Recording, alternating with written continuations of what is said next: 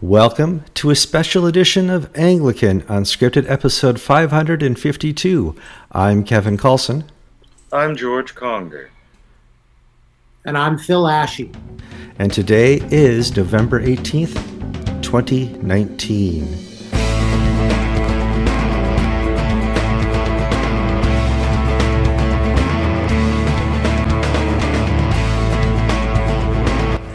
Okay, welcome to another program, a special program. We have a special guest with us today, but before we get too far, I need you guys to do what you guys do best like the program on YouTube and Facebook.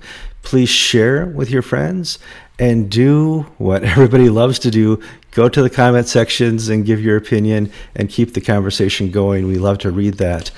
Um, we have Canon Phil Ashey on. He uh, is a distinguished member of the uh, A. AC, on the American Anglican Council, and I thought we'd uh, invite him on because we've been talking for the last uh, seven to ten days about the new covenant that was uh, written and passed by the Global South. And he certainly helped write that and helped uh, put it together, and he'll give us some of the insight of that. And we also have a new document written by Stephen Noll today asking some questions. Why would there be duplication in some areas between the Global South and GAFCON? And we're going to have what's called Inside Baseball. This is where we talk about you know the minutia of everything going on inside the Anglican Communion and the renewal inside the Anglican Communion. Uh, Phil, welcome to the program. Thank you, Kevin, and thank you, George. It's good to be with you today. Okay.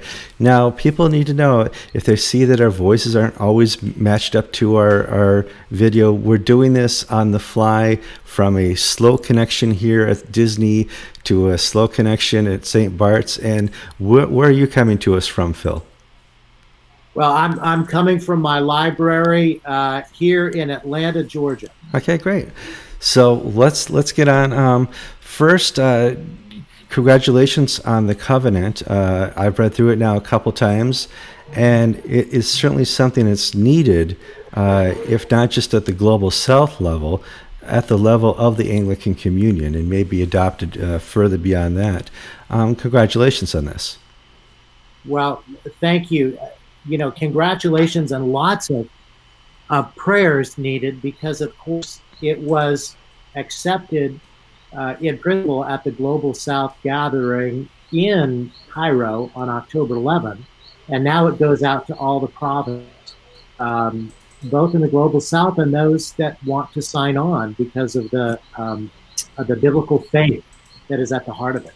Mm-hmm. Um, it's good to have this. I want to kind of get into the minutia where we don't see any in any other covenants, and that's the ability to hold um, provinces and diocese accountable.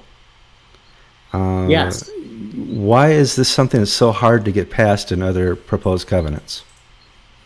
Well, you know uh, that this covenant describes why the uh, proposed Anglican covenant uh, ultimately failed because it didn't have either a robust set of uh, doctrinal affirmations, nor did it have um, a, a, section that would address this ecclesial deficit, mm. which is, uh, as the Windsor Continuation Group reported, you know, it's the inability of anybody in Anglican Communion to say anything that uh, that that carries any force doctrinally within the communion, and, and that corrects false teaching and imposes consequences. This covenant, this global South covenant, uh, uh, we're calling it the Cairo Covenant, mm-hmm. um, is uh, is such an instrument. It actually imposes such discipline if someone strays outside the limits of the fundamental declarations in word or practice.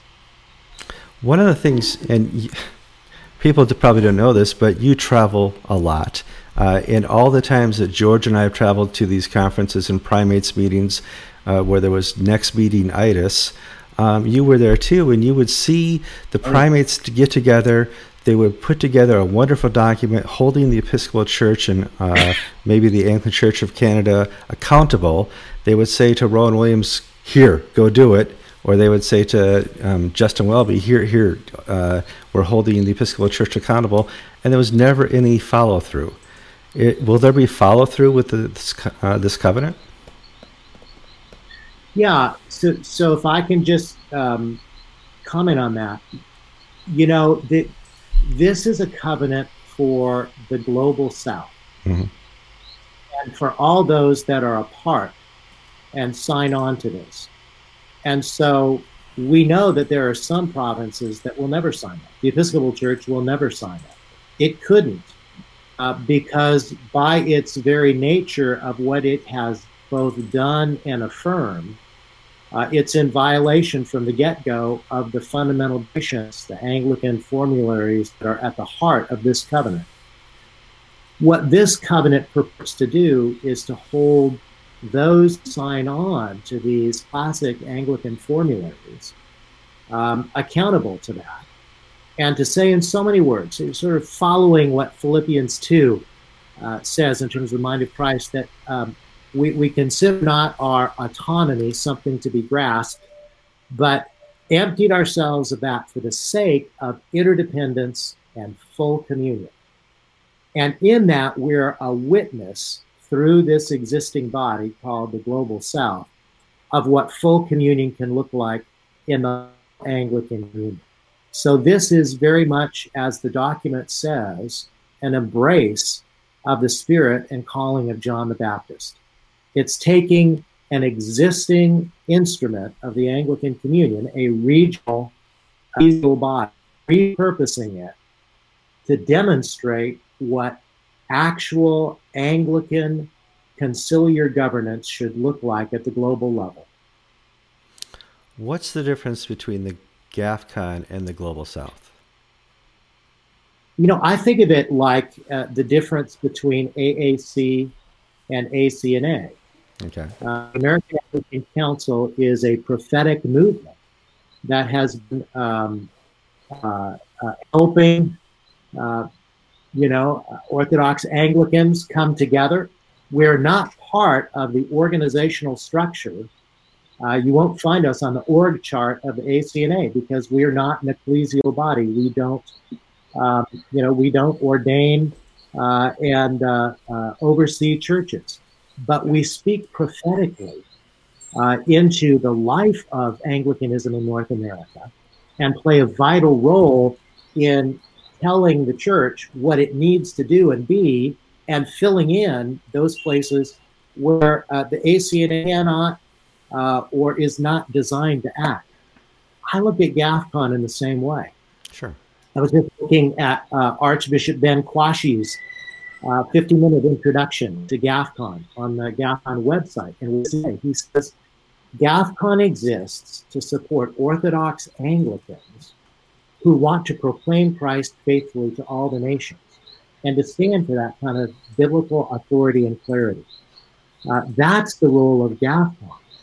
Uh, and uh, it has been a wonderful gospel movement. And frankly, whether this covenant succeeds or not, GAFCON needs to continue to be that voice uh, and to be that um, that body, like the AAC, is outside the organizational structure that can speak truth and always stand for biblical faith and order.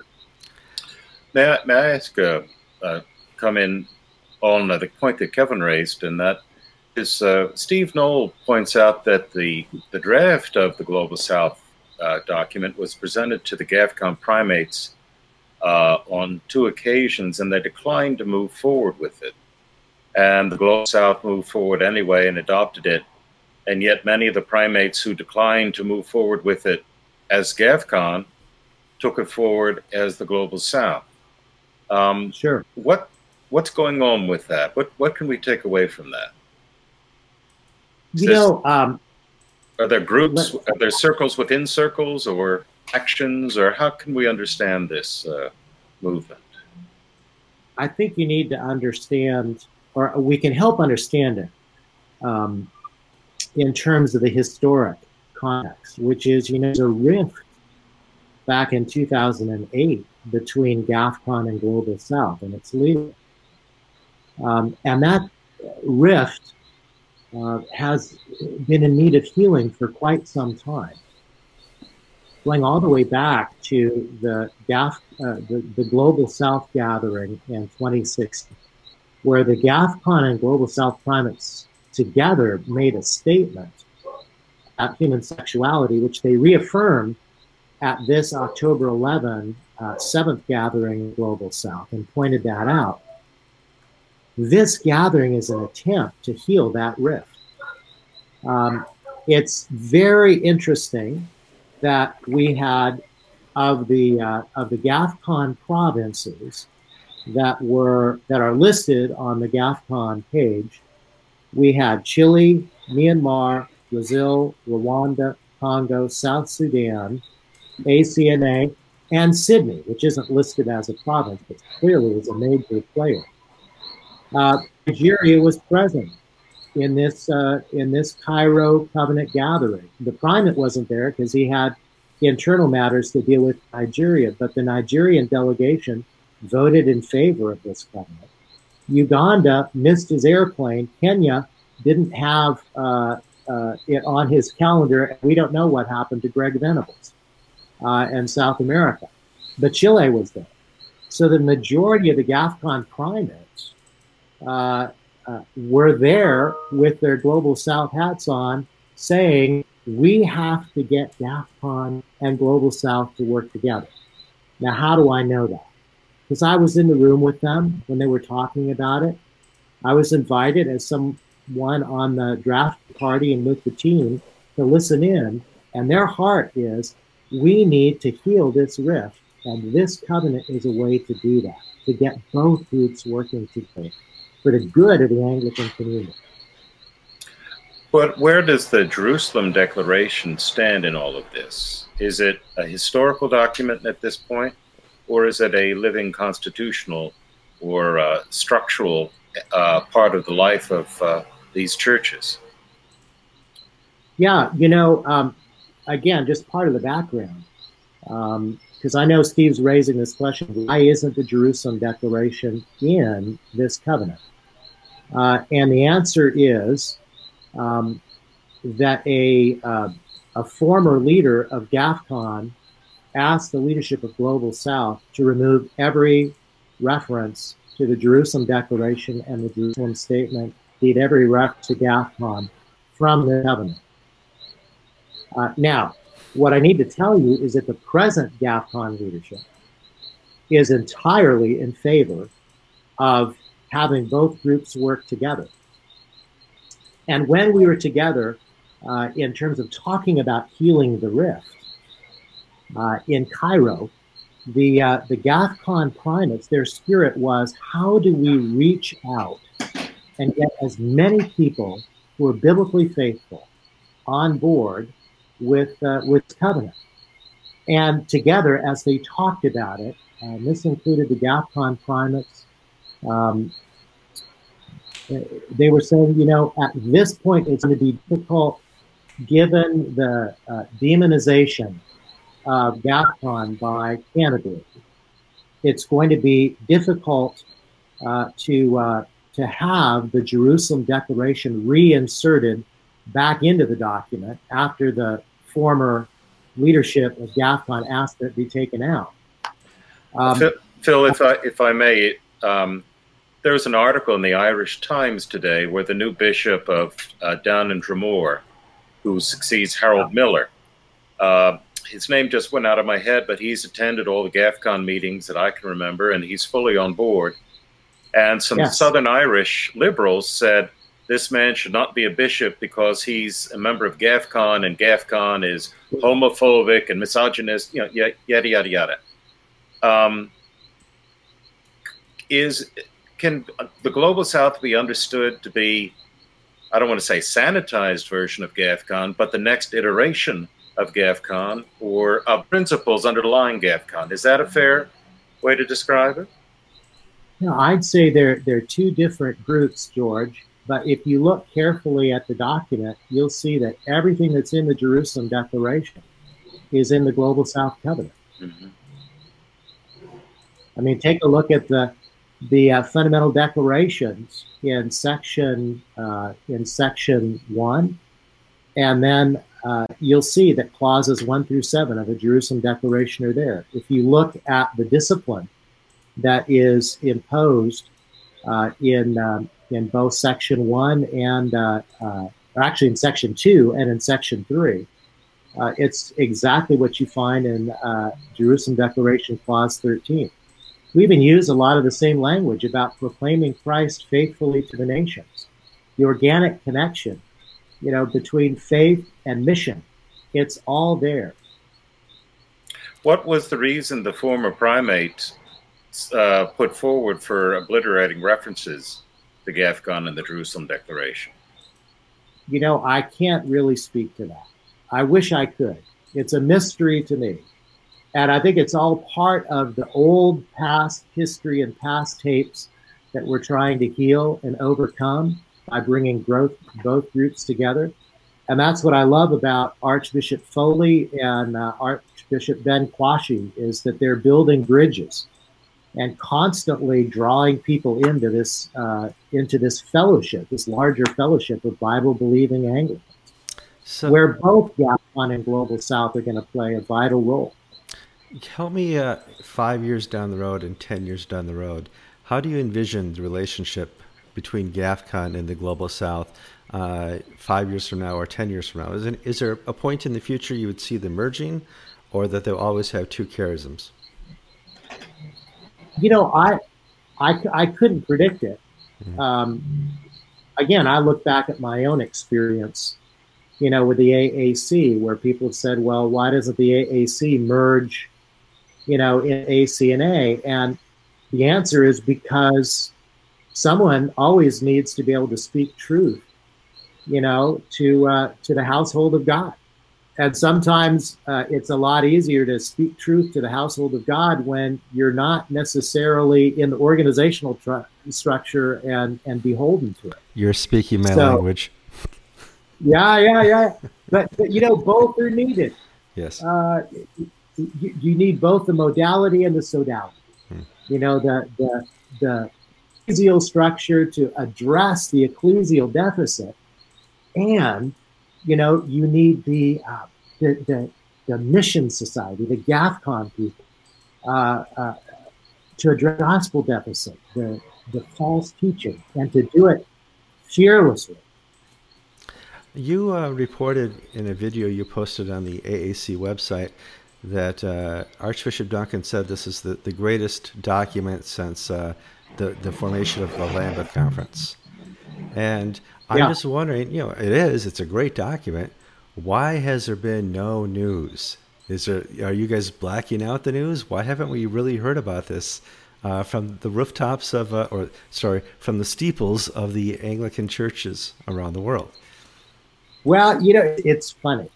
Um, I think my hunch is that um, as this goes out to the provinces, you will hear about it because I think Canterbury, when they really read and digest fully what this covenant says and what it does, um, they're going to come at it. Uh, they must uh, because it's it's a repudiation of the existing instruments, uh, at their failure to address the ecclesial deficit, uh, and a robust defense of, uh, of biblical faith and order and its connection with mission.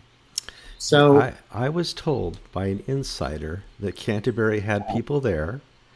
Um, oh, the yes. People, and the people there tried as best they could to not thwart the whole document, but stop some of the things that was going to be very uncomfortable for the Church of England and Canterbury on down the road. I watched some of those things unfold.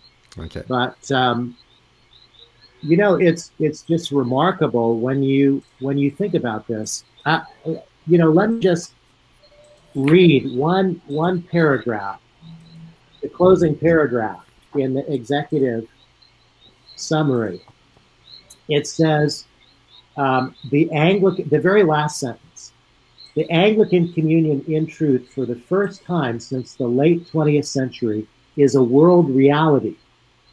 Hmm, what are they saying there? They're saying this is not just a creature of the Church of England anymore. Whether the global communion is destined to flourish or to expire together as one global family, God calls us in the fullness of time to give concrete expression to a truly one holy Catholic and apostolic communion. Not Church of England, not a colonial empire, but communion, real communion for the first time. And that's what's you got to love about this document, is what it's aiming at. And it does it with a language um, that's uh, that that echoes the Jerusalem Declaration and adds even more in. Like, for instance, this section in uh, the fundamental declarations, which says, Sacred Scripture has spoken, the matter is decided. The authority of the Holy Scriptures within the church is a function of the Scripture's authority over the church. We reject, therefore, the hermeneutical skepticism that commits the church to a near infinite deferral of decisions on matters of faith and morals. Talk about hitting the ball out of the park. I mean, that's a description of everything that's gone wrong in the Anglican Communion, that that near infinite deferral of, uh, of, of, any decisions on moral and ethics uh, based on the idea that the context of Scripture rules the content of Scripture. So, so you know, it's you're saying you're not going to have any Indabas uh, sessions coming up in the no no okay. no no Indabas no Indabas. well, that that's really good news. Um, I, I you know George and I are working overtime. This is our second show today. George, do you have any uh, questions before we close out? Oh, I, I think we're set. Okay, Phil, I do want to thank you for coming on the program. It's good to to have you on from Atlanta. And uh, George, you get back to your, your beach life there at St. Bart's, and uh, I have a I have an appointment with Mickey Mouse tomorrow. So I'm at the Magic Kingdom. I, I, I understand. I'm Kevin Kallsen, and you've been watching Anglican Unscripted, episode 552.